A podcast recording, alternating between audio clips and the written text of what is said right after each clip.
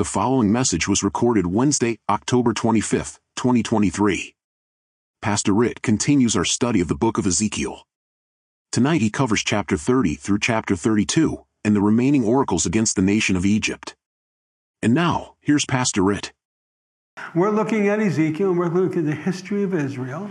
And the one thing we learn from history, we never learn anything from history. What does history do? Repeats itself, repeats itself. So the first 24 chapters of Ezekiel was primarily Ezekiel describing the, the punishment, not judgment, but the punishment that was coming upon Judah and Jerusalem. Why? Because it, why wasn't it judgment? What? Yes, favorite name, because judgment is permanent, punishment is temporary. Okay? Temporarily punishing his people, Jerusalem and Judah, but then there's going to be a judgment upon the Gentile nation surrounding them. So the first 24 chapters were this punishment of Israel. As we got into uh, the later chapters, after chapter 24, we see the judgment of the Gentile nations surrounding Israel, primarily for their attitude towards the Jews, right?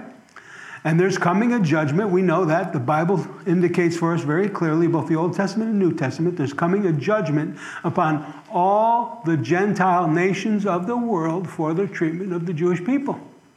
Why? We've scattered them to the wind, right? Dispersed them to the nations of the world, and we divided their land. Now, everybody's saying, everybody's demanding the only way to bring peace now and to resolve this situation in the Middle East is for a two state solution. Is that really what the Palestinians, is that what the uh, Hamas and Islamic Jihad and all of these Hezbollah, is that really what they want? They just want land? No, it's not about the land. No, it has nothing to do with the land. They want to commit a genocide. They don't want a Jew to exist, period. Now, where does this hatred come from? Well, it goes all the way back to the two sons of Abraham, right? Ishmael is still causing a problem for Isaac. Right? it's amazing. Esau and Jacob. I mean, this is so generational, but it is satanic, this hatred, isn't it? Hmm. Now we see that God is judging this final, this is going to be the final Gentile nation that is being judged as we began chapter 29 last week. These oracles or these pronouncements of judgment that Ezekiel is making on behalf of God. How many oracles were there? Seven. Seven. Seven. And we said that how many were dated? Six. Six. Six are dated, there's seven. These are oracles against Egypt. Now, why, why, why is God so upset with Egypt?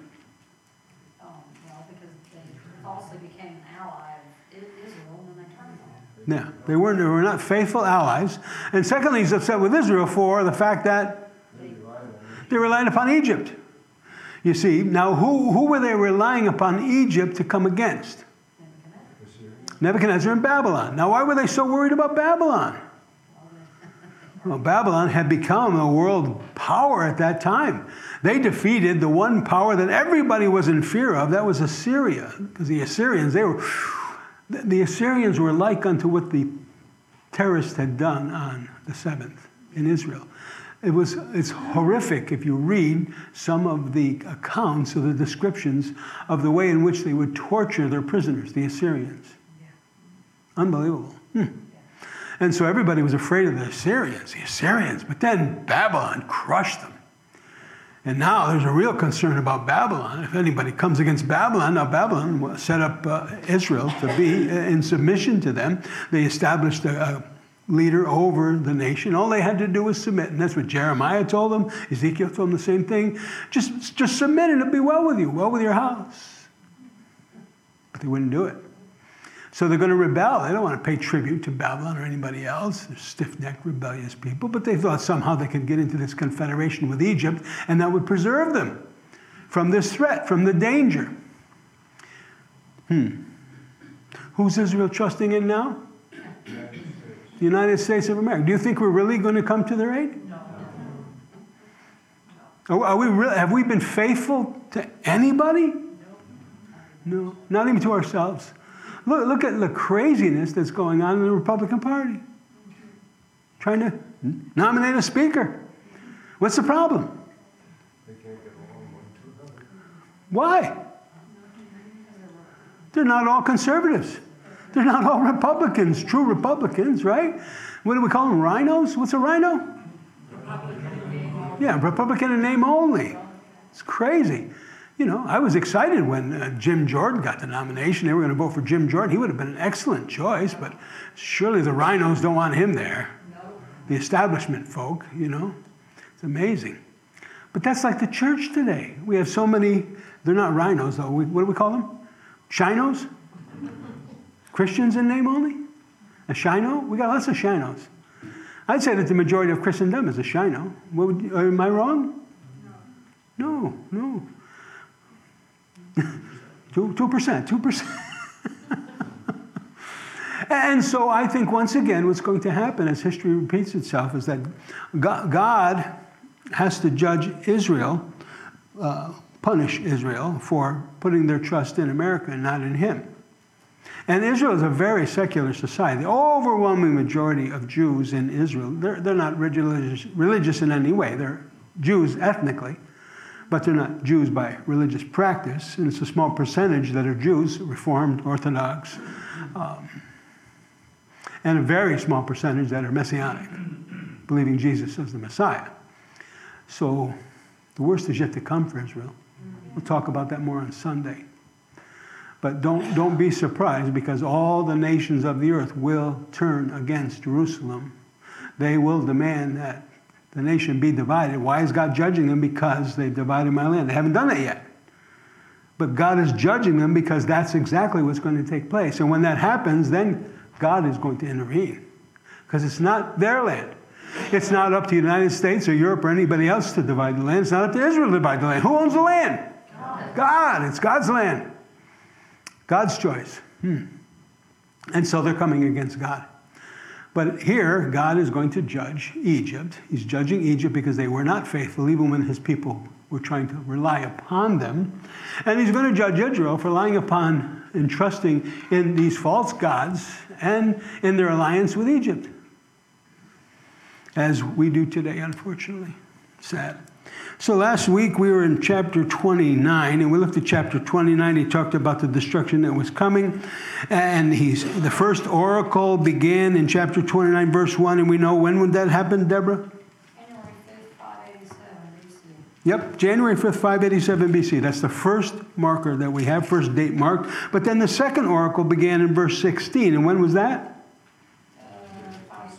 April 26, 571. April 26, 571. Wait a minute, that's way out of chronological order, remember? Because we said the six oracles that are dated are all in chronological order, but the second oracle is not. And why was it not in chronological order? Because God was simply wanting Ezekiel to explain this judgment that's coming upon Egypt is going to come through which instrument of God's?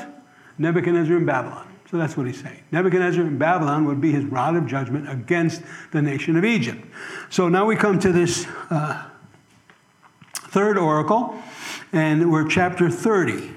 Egypt and her allies will fall. That's the heading on my Bible. Do you have a heading? I can't hear you. Lament for Egypt. Okay. Yeah, anybody else? Babylonia. Okay. So the word, verse 30, or chapter 30, excuse me, verse 1, everybody there? Okay. See how far we can get. I like to get to verse, I like to finish chapter 32 if we could tonight. So I'm going to read along pretty quickly without too much commentary, Lord willing. The word of the Lord, this third oracle, came to me again, saying, Son of man, prophesy, and thus says the Lord God, woe, wail, woe to the day. For the day is near, even the day of the Lord is near, and it will be a day of clouds, a time of Gentiles. The sword will come upon Egypt, and great anguish shall be upon Ethiopia, when the slain fall in Egypt, and they take away her wealth, and her foundations are broken down. Ethiopia, Libya, Lydia, all the mingled people, Chub. We don't know what Chub is. I tried to find what is Chub. You know, I'm a chub sometimes, but you know. And all the men of the lands who are allied shall fall with them by the sword. So, this alliance that is gathered together with Egypt to come against Babylon, it won't succeed. It's going to fail. That's what he's declaring here. Those who uphold Egypt shall fall. The pride of her power shall come down. From Migdal to Sain, those with her shall fall by the sword, says the Lord God. So he's saying all the way from the north, all the way from the south, all these nations that are involved, they're all going to be overtaken by Babylon. They shall be desolate in the midst of the desolate countries, and all their cities shall be in the midst of the cities that are laid waste. And then what will happen? Then they will know that I am the Lord. So that God reveals himself in his grace, and how amazing his grace is, isn't it? Yeah, but he also reveals himself in his judgment. Yeah, there's coming a day when all the world will know that there's a God who watches over Israel, but it's as that God judges the nations of the world as he's doing here. Yes, then they will know that I am the Lord. Verse 8 When I have set a fire in Egypt, and all of her helpers are destroyed. On that day, messengers shall go forth from me in ships and take the careless Ethiopians afraid make the careless Ethiopians afraid, those who are dwelling in security. And great anguish shall come upon them, as on the dry day of Egypt, for indeed the day is coming. Now you remember why he was so upset with Pharaoh, for Pharaoh declared that he was what? God. And that he was the creator of what? The river. Which river might that be? The Nile. The Nile. Now, messengers are going to come from the white Nile, the blue Nile, from up in the area of Africa. They're going to come down and they're, they're going to declare all of this destruction that's happening as a result of Babylonians. It's going to put fear in all of these people as these messengers travel this river that the so called Pharaoh, the god of Egypt, created. But not so. Uh, Nebuchadnezzar is going to utterly destroy Egypt and the alliance. Thus says the Lord God, I will also make a multitude of Egypt to cease by the hand of Nebuchadnezzar, king of Babylon. He and his people with him, the most terrible of the nations, shall be brought to destroy the land. They shall draw their swords against Egypt and fill the land with the slain. I will make the rivers dry and sell the land into the hand of the wicked. I will make the wasteland and all that is in it by the hand of the aliens. See, there are aliens. Hmm? I, the Lord, have spoken. Somebody asked me the other day, where are those three verses of scripture that you mentioned that prove that there are no aliens? Does anybody remember me saying that? No? You don't remember me saying that? There are at least three scriptures that prove aliens don't exist? You didn't say what they were, though. You're, you're absolutely correct. I didn't say. That's why somebody texted me and said, Can I have those scriptures? So I sent them out. You want them? I'll send them to Pastor Darren. He'll give them to you. But here we're talking about aliens, but they're not the aliens we talk about, aren't they? No, no, no. Those scriptures you'll find in, in Genesis 1 and Colossians 1, uh, uh, 1 Peter 3. I mean, I'll send you the scriptures, but the, the scriptures that talk about the God of creation declaring what He's created. All the things He created. But He didn't talk about aliens. He didn't create aliens. He didn't create other civilizations in the universe. Had He done that, He would have told us, but it's absent. Hmm. Right, anyway, aliens. Where were we? Aliens. What verse? Help me. 12. Yeah, there we go. 12. I'll make the rivers dry and I'll sell the land to the hand of the wicked. I will make a wasteland and it shall be as in it the hand of the aliens. I, the Lord, have spoken. Thus says the Lord God. Verse 13. I will also destroy the idols and cause the images to cease from Noph. Where's Noph? Noph. Noph. Noph is ancient Memphis. Memphis, Egypt. Memphis was a principal city within Egypt. There shall no longer be princes from the land of Egypt, but I will put fear in the land of Egypt, and I will make Pathros desolate, set fire to Zoan. This was the royal residence of the Pharaoh. I will execute judgments on No, with No ancient Thebes, Thebes. I will pour my fury on Sin. That's uh, Pelusium which was an ancient city within Egypt, and the strength of Egypt. I will cut off the multitude of the Thebes, or No. I will set fire in Egypt to Sin, that's uh. Uh, shall have great pain. No, shall be split open. And Noph, that's Memphis again, shall be in distress daily. The young men of Aven, this is Helabos, Helabolosus, whatever it is. and Pi Beseth shall fall by the sword. And these cities shall go into captivity. These are all cities within Egypt that Nebuchadnezzar is going to gain control over. Uh, it was prophesied in Jeremiah, the same thing, you remember. Remember when Jeremiah was prophesying and he told the, the those who Nebuchadnezzar, Nebuchadnezzar, who was that? Hmm? Nebuzaradan. Yes, yes, captain of the guard. he was a general under Nebuchadnezzar's army, and he was told to let the poor of the land and the, the feeble let them let them stay there, let them take the land, enjoy their fruits, plant, raise families, settle. Uh, well, what, what happened to that, that group that was leading them who remained after that last siege of Babylon, when the ba- Babylonians went back? Jeremiah was prophesying that they should just settle those who were carried into captivity, just enjoy the captivity. It's going to be 70 years. Those who were remaining in, the nation just remain because Nebuchadnezzar is going to protect you. And what did they do?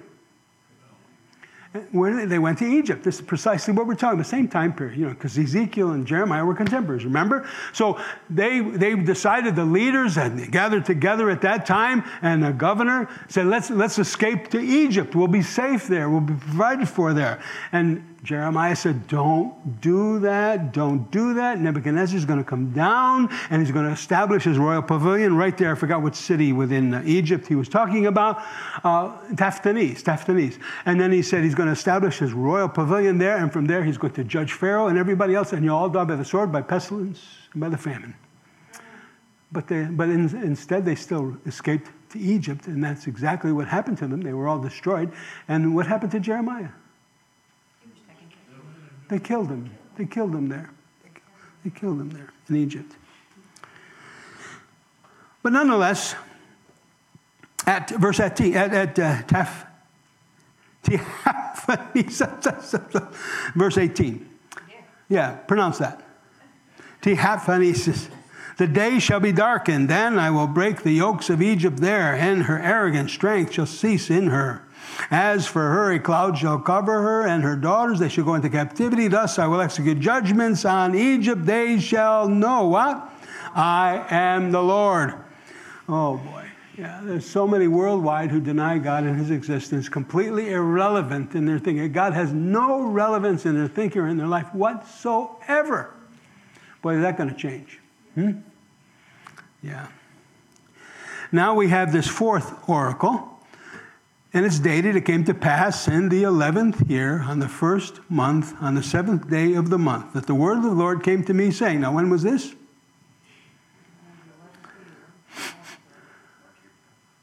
April 29th. April 29th, same year as the previous, uh, uh, dated 587 BC.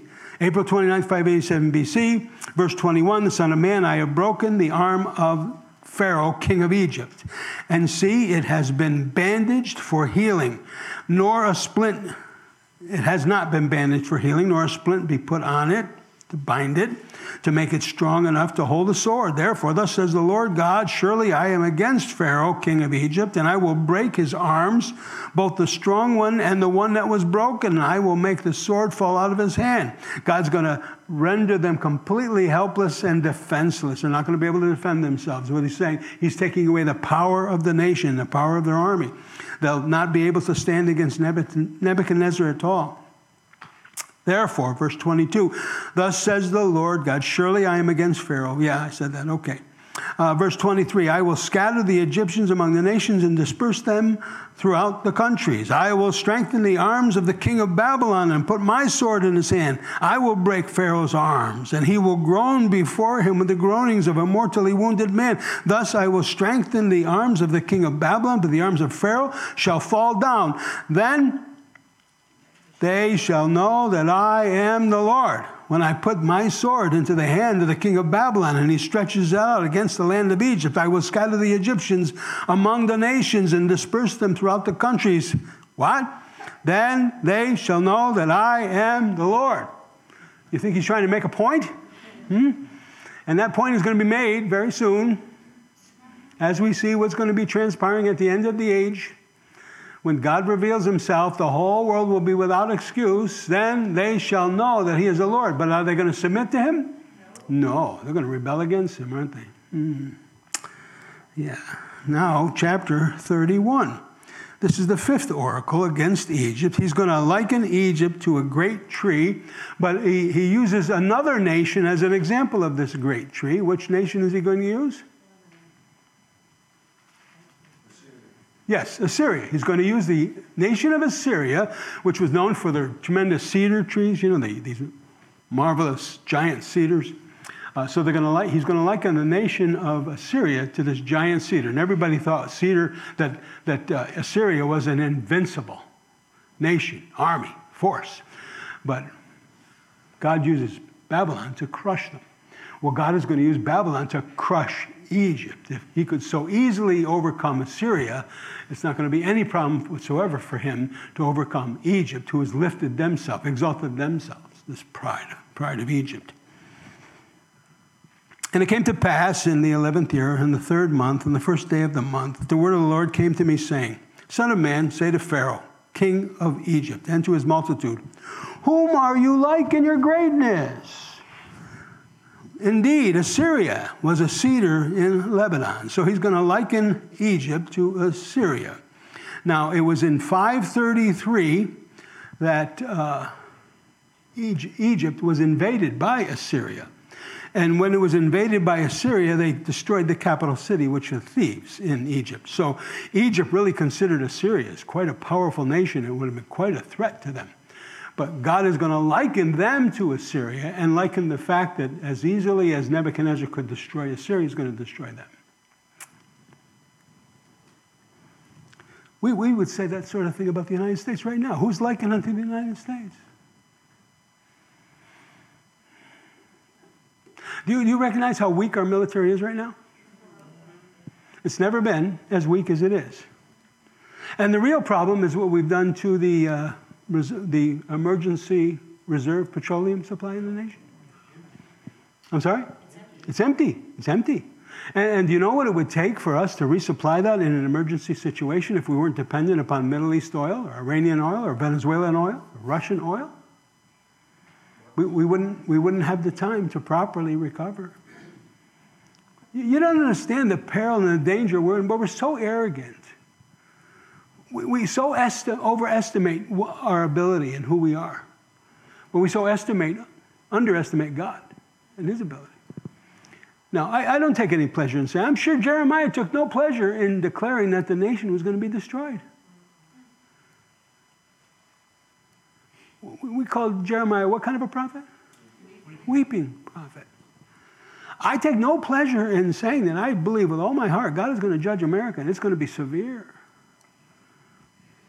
Overestimating who we are, underestimating our enemies, and, and surely paying no regard to the God who gave us all these blessings. What a shock it's going to be. Now, I, I, it's probably rare that any congregation is hearing the things that I share with you on a regular basis. So it will come as a complete shock to their system. that'll cause such mental distress, emotional breakdown when all this begins to happen. If suicide is at an epidemic proportion now, what's it going to be like then? You know.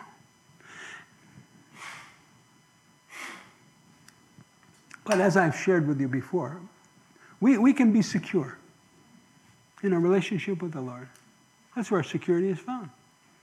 Right? It's not in my health. I seem to be weaker and weaker as each week goes by. I don't know about you, but you know, I'm trying to fight against this, but it's just, I mean, it's a losing battle, I'll tell you that, you know. Our finances, Oh boy, we're a deck of cards. We're a house of cards ready to fall apart, aren't we? Financially, I mean, it'll take a wheelbarrow of money to buy a loaf of bread. What can we put our trust in? The government? Because they're looking out for our interests? So concerned about our well being? No. The only place we can put our trust and find our security is in our relationship to Him. And if you have a strong relationship with Him, you won't be in fear. He'll not give you a spirit of fear, love, power, and of a sound mind. And you'll be able to look at these things in a very uh, practical way and say, Oh, the Lord, my Father told me about all of this. This is going to happen, but all of this is temporary. As Paul would say, this momentary light affliction, nothing, compared to what lies ahead, right? We talked about that hmm? briefly on Sunday. When, when Israel awakens to the fact that who Jesus really is, as if one came back from the dead. Remember we talked about that? Wow. What a day that's going to be. But in the meantime, you need to strengthen yourself here in your understanding. You, you, don't, not, you can't be led by your emotion. Your emotion will take you where you don't need to go, but you need to be, you need your emotions be led by what you know the truth is. Hmm? And it's very distressing to see what's happening. It's very distressing as being such a pro Israel Christian, a Zionist Christian that I am, you know. Uh, I know that the worst is yet to come for God's people. The worst. And we see it beginning to form now. Because very quickly, the nations of the world are going to turn against Israel, force them into political suicide, dividing their land among people who, who are sworn to their destruction.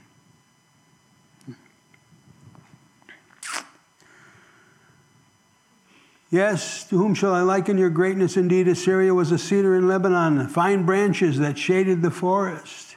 Of high stature, and its top was among the thick boughs, and the waters made, made it grow. Underground water gave it its height. This is the Tigris River he's talking about, with the rivers running around the palace where it was planted and sent out rivulets and all of the trees of the field. Therefore, its height was exalted above all the trees of the field. Its boughs were multiplied and its branches became long because of the abundance of the water as it sent them out. All of the birds of the heavens made their nests in the boughs under the branches. All the beasts of the field brought forth their young and in its shadow all great nations made their home. Wow, it was the protection and the provision for everyone in the whole world, Assyria. Wow. Who was likened unto that? You think of anybody else? Who? Us, uh, the United States, yeah, certainly. Why? Yeah. But remember when Daniel was talking about Babylon and Nebuchadnezzar, he was that great tree, which everyone, but he, he was cut to the ground, wasn't he? He was made insane for how long? Seven years. Seven years, insane. But the United States, in similar way. Yeah. Thus, its beauty, let's see, verse 7, right? Thus it was beautiful in greatness and in the length of its branches, because its roots reached the abundant waters. The cedars of the garden God could not hide. The fir trees were not like its boughs.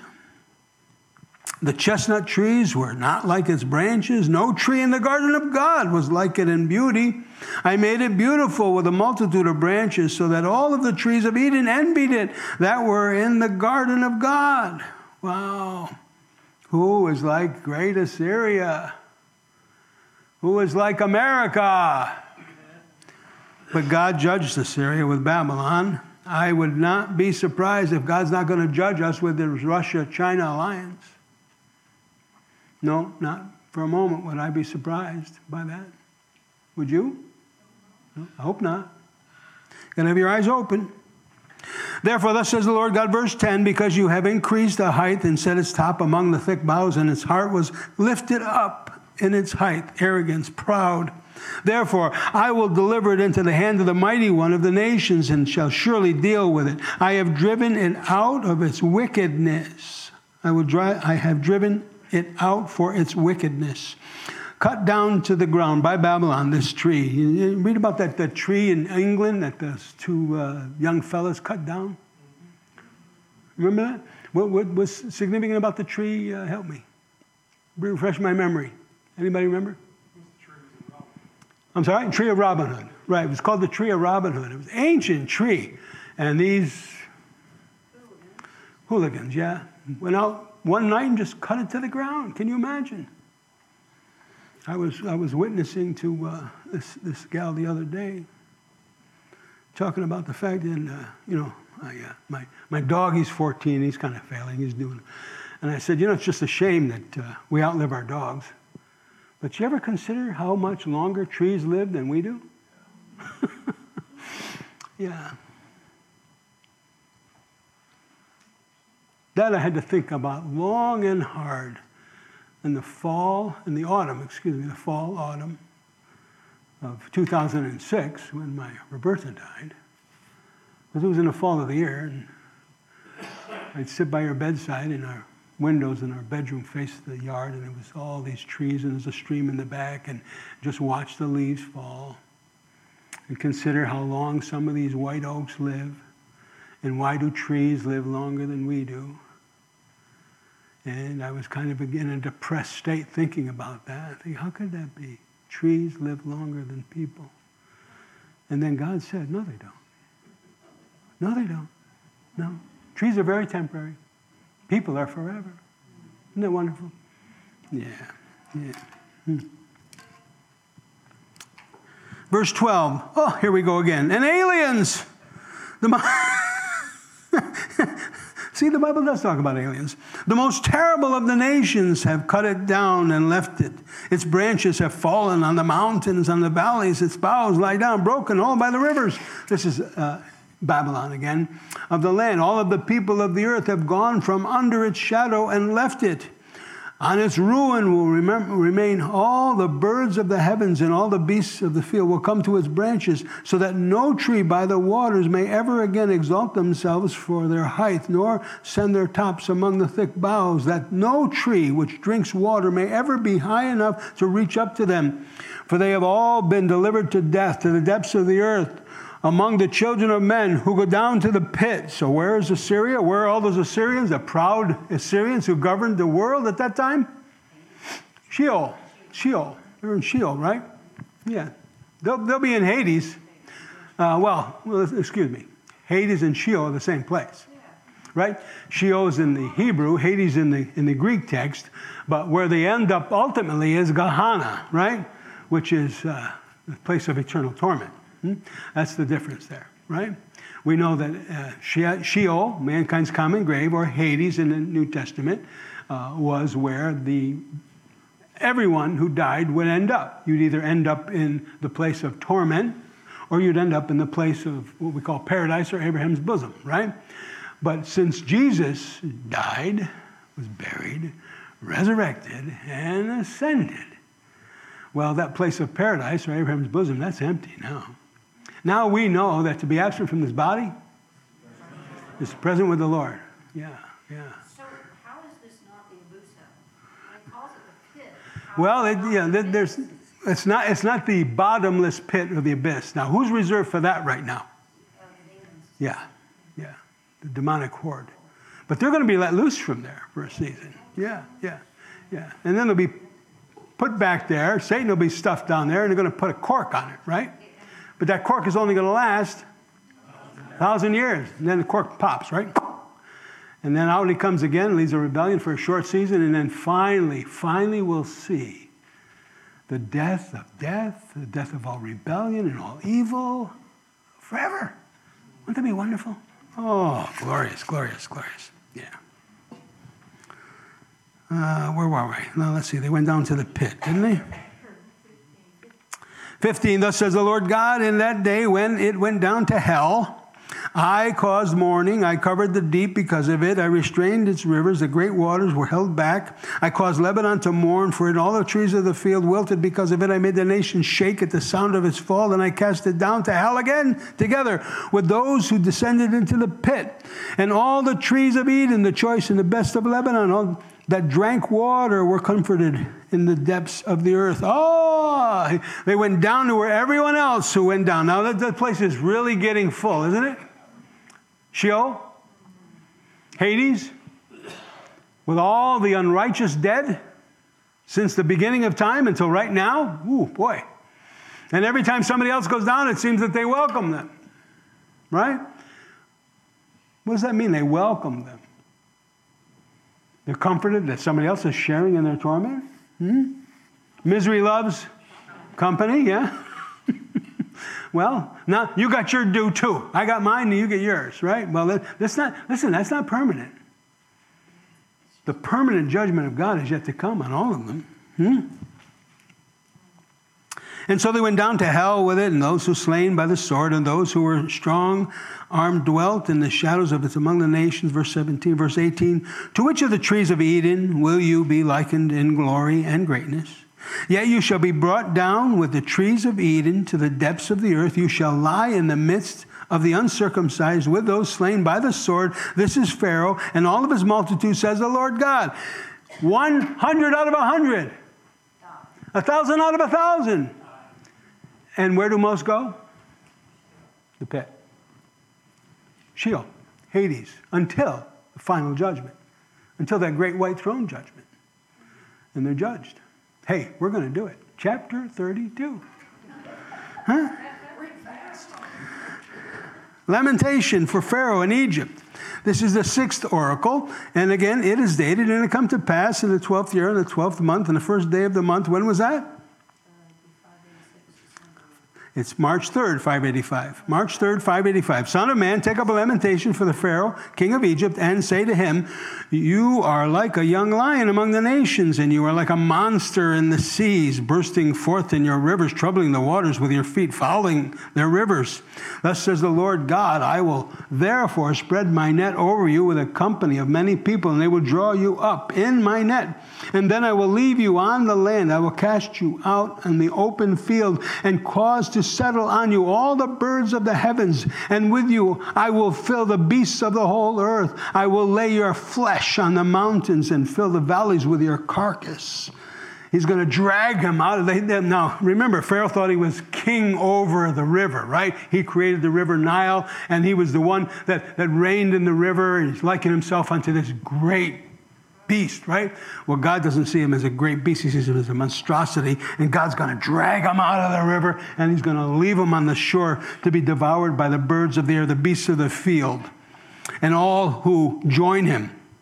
He goes on to say, uh, let's see, verse 6 I will also water the land with the flow of your blood, even to the mountains, and the riverbeds will be full of you. I will put you put out your light. I will cover the heavens and make its stars dark. I will cover the sun with a cloud. The moon shall not give its light, and the bright lights of the heavens will make dark over you. I will bring darkness upon your land. Thus says the Lord. Verse 9 I will also trouble the hearts of many peoples when I bring your destruction among the nations into the countries which you have not known. Yes, I will make many peoples astonished at you, and their kings shall be horribly afraid when you, when I banish my sword before them, and they shall tremble every moment, every man for his own life in the day of your fall. Egypt, Egypt, Pharaoh, oh no!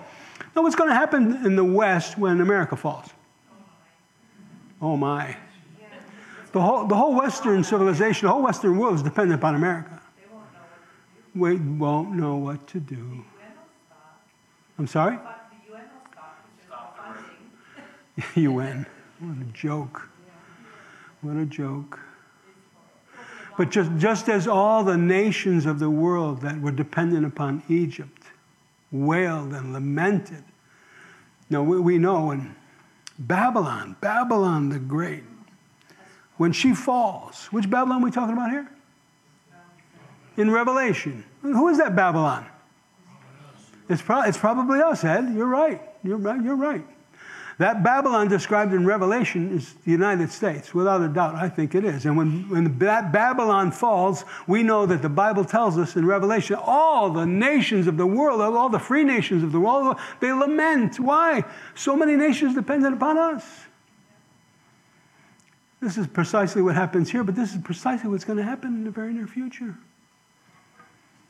Who will be the guardian against evil? It's just different degrees of evil, isn't it? Isn't it? As I pointed out on Sunday, I made a mistake. I, I, I assumed, I just assumed, and you know what assuming does, right? Mm. Yeah, you and me, yeah. Mm-hmm. but I assumed that those kids were out there under the stars celebrating the God of Israel who delivered them out of the 40 years of, of Uh, 400 years of bondage and 40 years of wilderness wandering, providing for them. And boy, was I wrong. Now, in God's eyes, now I know that in our standard it's different, but in God's eyes, was their evil any different than er, the evil of the terrorists?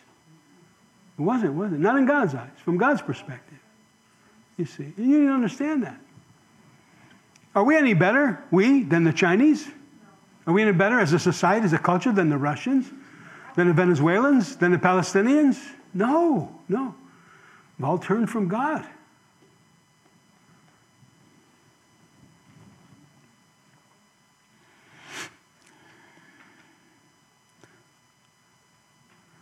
Where did I leave off? Verse 9. I will also trouble the hearts of many peoples when I bring your destruction among the nations into the countries which you have not known.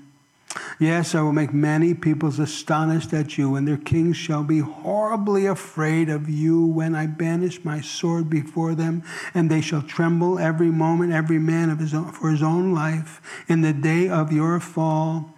For thus says the Lord God, the sword of the king of Babylon shall come upon you by the swords of the mighty warriors, all of them, the most terrible of the nations, I will cause your multitude to fall. They shall plunder the pomp of Egypt, and all of its multitude shall be destroyed. Also, I will destroy all of its animals from beside the great waters. The foot of every man shall muddy them no more, nor shall the hooves of animals muddy them. Then I will make their waters clear. I will make their rivers run like oil, says the Lord God. When I make the land of Egypt desolate and the country is destitute of all that was once, once filled it, then when I strike all who dwell in it, then they shall know what? That I am the Lord. Man or beast will be gone. Hmm. It's going to be a cleansing, isn't there? The majority of the world's population will be gone, and God is going to establish his millennial reign, and the earth is going to be renewed. Remediation. It's hard to clean up a toxic waste dump, isn't it, David? You're in that business, right? And this is a toxic waste dump, right? But he's going to remediate it. It's going to be wonderful when he does. Talk about being an agricultural society. It's going to be wonderful. You know, they, they say that the ground in Ukraine is so fertile.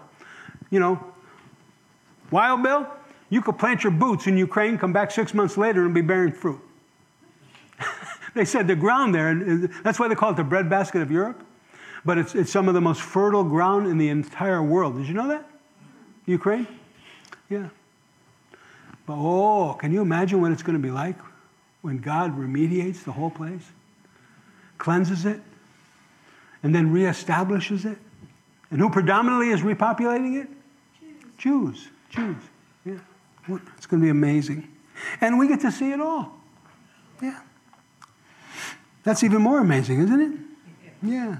Then they shall know I am the Lord. Verse 16 this is a lamentation with which they shall lament her.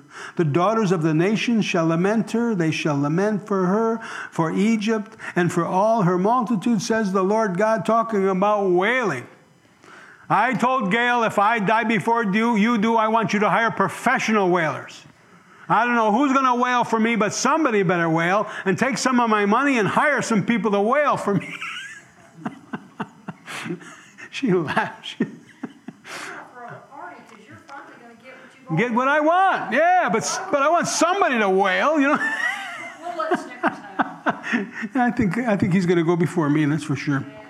Yeah, sad, huh? You wail, okay. We're so glad he's gone. we don't have to listen to him anymore. This is the seventh oracle. And the last of the seven, it came to pass in the twelfth year, on the fifteenth day of the month, that the word of the Lord came to me. When was that? Yeah, March 17th, 585. March 17th, 585. Son of man, wail over the multitude of Egypt and cast them down to the depths of the earth, her and her daughters and the, of the famous nations, with those who go down to the pit, down to Sheol, whom you, you, do you surpass in beauty, go down, be placed with the uncircumcised, the Gentile nations.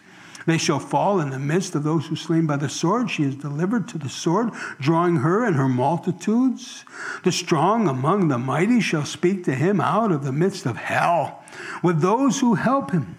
They have gone down, they lie with the uncircumcised, slain by the sword. Assyria is there, and all of her company, with their graves all around her, all of them slain, fallen by the sword. Her graves are set in the recesses of the pit, and her company is all around her grave, all of them slain, fallen by the sword, who caused terror in the land of the living. There is Elam and all of her multitude all around the grave, and of them slain, fallen by the sword, who have gone down uncircumcised to the lower parts of the earth, who caused their terror in the land of the living. Now they bear their shame with those who go down to the pit. Aren't you glad every devil gets their due? Boy, I am, I'll tell you, because there's such injustice today. It's amazing.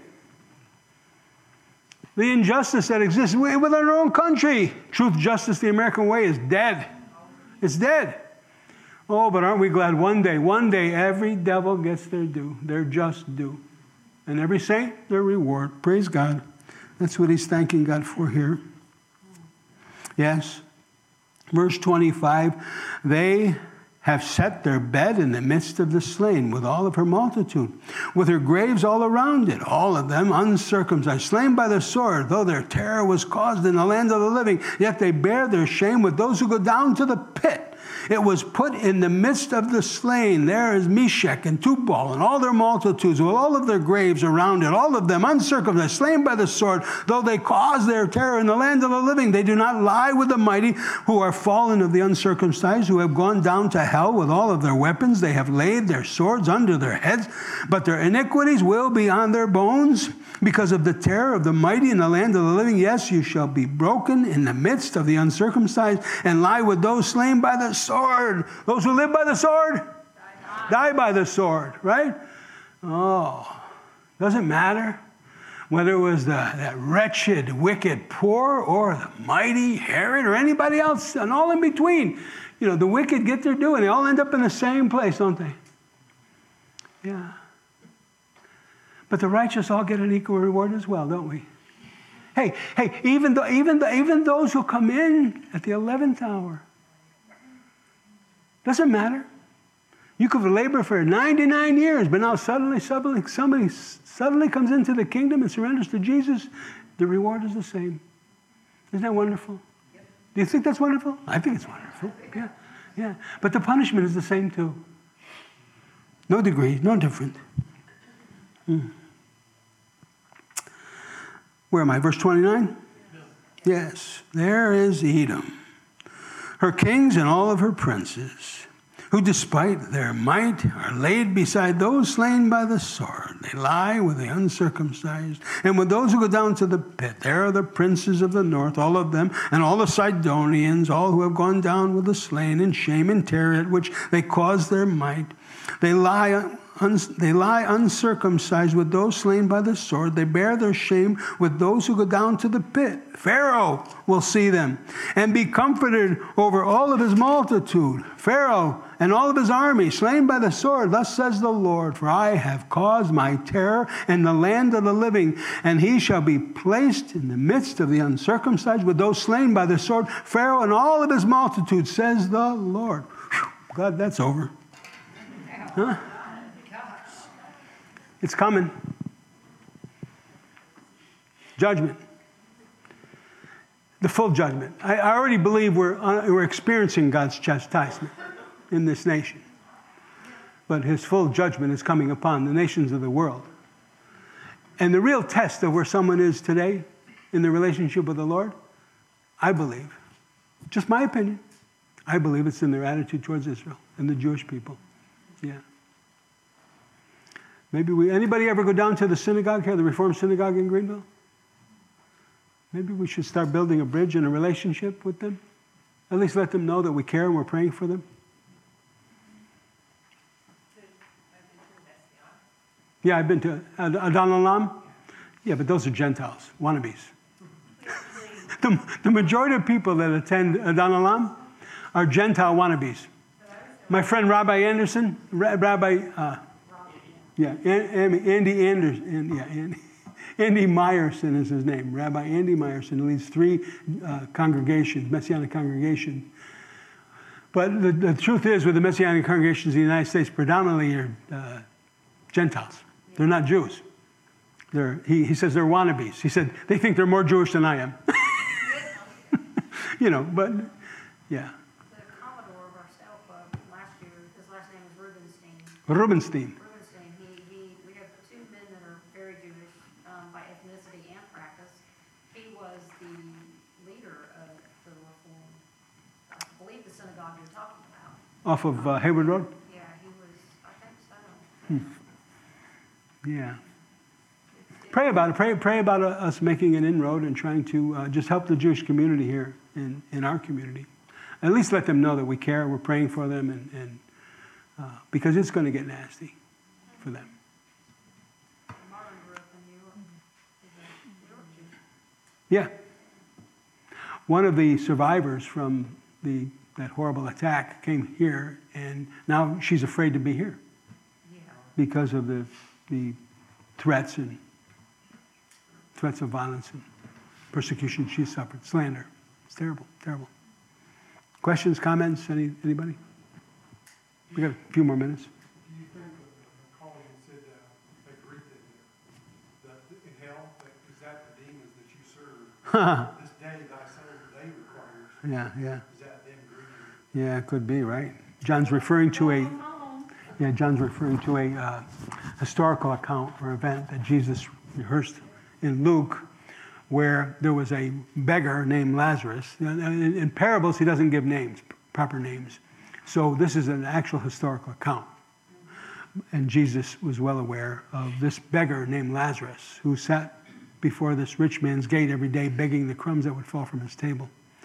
And the rich man died and the beggar Lazarus died, but the rich man went to the place of torment where the beggar Lazarus went to Abraham's bosom. I'm confusing the stories. Wait a minute. Wrong story. Wrong story. Back up. A rich man had so much wealth. You know, what's his name? Warren Buffett, uh, Jeff Bezos, uh, Elon Musk, who, whatever. You know, think of, think of these, these fabulously wealthy people, right? And they said to themselves, I'll build bigger barns. Uh, you, know, Bill Gates buying one of these estates that he has, see these multiple estates that he used to buy. Now, him buying one of those estates is the equivalent of you or I spending a quarter. That, that's how much of his wealth, a quarter, to buy one of these lavish, multi million dollar mansions and all of the property, right? Rich man. I'll build bigger barns, is what he said, right? And uh, Jesus said of this man, Oh, you fool, this night they require your soul. That's what it says in an interlinear. It's that's an exact translation. You fool, this night they require your soul. And the they are the demons. When, when every person dies and they come before the throne of God, either Jesus lays claim to them or Satan does. You understand that? And it's going to be a horrifying day for those people who Satan lays claim on. You know they're mine, and I'm going to take possession of that which is mine. It's pretty frightening, isn't it? And that's what Jesus was saying. This night, they, they, the demons, they that you worship, the lust of your flesh, they demand your soul. Ooh. John's dad had a heart attack, I don't know how many years ago, he literally dropped dead in the kitchen. They did finally resuscitate him and he had a five bypass. The only thing he remembers about that entire event was how dark it was. Hmm. He said he could hear what was going on around him, but he was, it was completely dark. He physically shakes when you talk. He talks about it and we keep There- sharing with him. You, you can read uh, or you can hear testimony, uh, YouTube testimonies of people who were not in Jesus and died. There's a horrific difference between those who've died in faith, believing in Jesus, and those who died without him and have come back. I'm so thankful for all of those uh, life after death experiences where we, we don't lose consciousness. We don't. This body may fail, but our spirit lives forever, and you don't lose consciousness. Hmm. That's how they have the ability to share what they Yeah, experience. yeah, yeah. yeah. There's a, yeah, I- and I know personally some people who've been through that. It changed their life. You would think it'd be enough to scare him. You would think so. I, I know one person, it scared the hell right out of them, And it hasn't been- literally. He didn't believe in it, so. Yeah. Anybody else?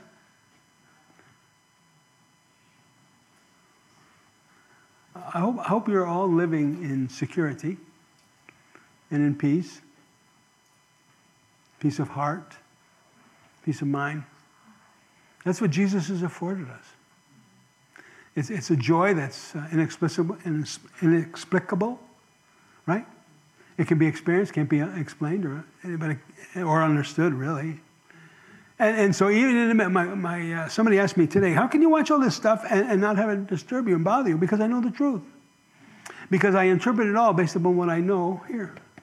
Faith comes by hearing, hearing by the word of God. And so I, I want to be a man of strong faith, faith in God's word. Not in my feelings, not in what the world has experienced. I want to be faithful in what I know to be true from the word of God. And that's what keeps the peace in my heart. The prince, the, all the Jews are going to be called back home, because now there's a movement for, you know, American Jews who are in Israel to be, you know, to come back to America now. There are programs, do, you, do you think they're going to be called back home here that's what they're working on. or called back home there? There there are like uh, nonprofits that are actually trying to get Americans who have dual citizenship. Oh, to bring them back home? Yeah. That might be so. That are currently living in Israel. But, so my question is, do you think that all of the Jews are going to be coming back home to Israel? Well, God's been calling them back home ever since 1948. Now, amazingly, right after this attack, over 200,000 Jews made Aliyah. The, the number of reservists that came home for duty were over 450,000. Amazing. More, more than ever before, more than the Yom Kippur War, you know? So, no, I think the Spirit of God is gathering his people. Now, not, not gathering in the Lord, though, are they? No, gathering to protect the, the homeland, but, well, we'll, we'll look again on Sunday and we'll see that. Uh, how many Jews are there in the world? How many? In, 19, in uh, 2021, there was 15.2. We don't know what it is today, probably a little more than that, but you're right. 15.2 million Jews in the world, worldwide. That's all. That's not many, is it? No. No. But do you realize that 10 million of them are going to be killed? Yes. And why, why do I know that? Because the Bible says it. If the Bible says it, it's true. It's going to happen. You know, they are going to divide the land. It- It's, it's going to look like it's a suicide for Israel to do this. 10 million Jews are going to be killed. But then God will intervene. You know. So we need to pray. Pray for the peace of Jerusalem. But listen, there'll be no peace in Jerusalem until Sar Shalom, the Prince of Peace, returns. He's going to establish peace. Well, we need to try to open up as many eyes as we can, you know. And, and yes, Carolyn? Uh, we had, last night, we had a Gideon meeting, and one of the men at the Gideon meeting was talking about, he was praising his pastor, he said he teaches the word, but he does not equate it with what's going on today, and he was really lamenting that. And I said, boy, you ought to hear our pastor. He said, you, I, we, I need to go to your church. So I'm gonna tell, give him, uh, the video, I mean, the website. Oh, okay. Yeah, yeah. Period. And he may show up here. Tell him we know a, we know a donkey in Simpsonville who's braying like crazy. Yeehaw! Yeah. Huh? Yeah, yeah, yeah. I, I just, uh, you know, like I told you uh, on Sunday, I'll tell you again, I, I share what I believe because I believe with all my heart. And so I share it passionately because that's what I believe. On those non essential issues, you're free to believe anything you want. But when I teach them, I teach what I believe. And don't hold that against me. You don't have to believe what I believe. You can be wrong. no, yeah, yeah, God will straighten us all out, you know. But just draw close to the Lord, closer than you've ever been before.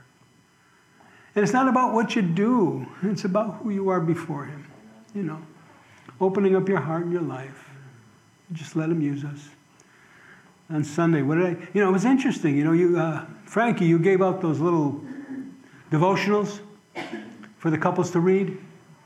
And the devotional, I guess, on either it was either Saturday or Sunday, I don't know. My wife showed me on Monday, was all, talking all about what's your purpose. Did anybody read that? Any of the couples? No? Yes? No? You didn't read the devotional? You're not reading it. Okay. You, you did read it? Okay. Well, my wife pointed it out to me on Monday. She said, look at this. You know, this is exactly what the devotional was on Sunday when you were talking to everybody about what's your purpose. You're living for pleasure or purpose? What do you live for? If you're living for pleasure, it's vanity, and, and, and the result, your destiny, it's not good. right? But if you're living for purpose, His purposes, it's wonderful. And there's such security, such strength, such assurance it gives us, right? When we're living for His purposes. Makes all the difference in the world. Amen? Amen. Pastor David, you got a closing song? Shall we stand? Thank you for listening to this message from Community Chapel of Greenville. For more information and to find more messages like this, please visit to www.ccgreenville.org. It is our desire to see our Lord high and lifted up, and to see his people grow in the knowledge of our Lord and Savior Jesus Christ.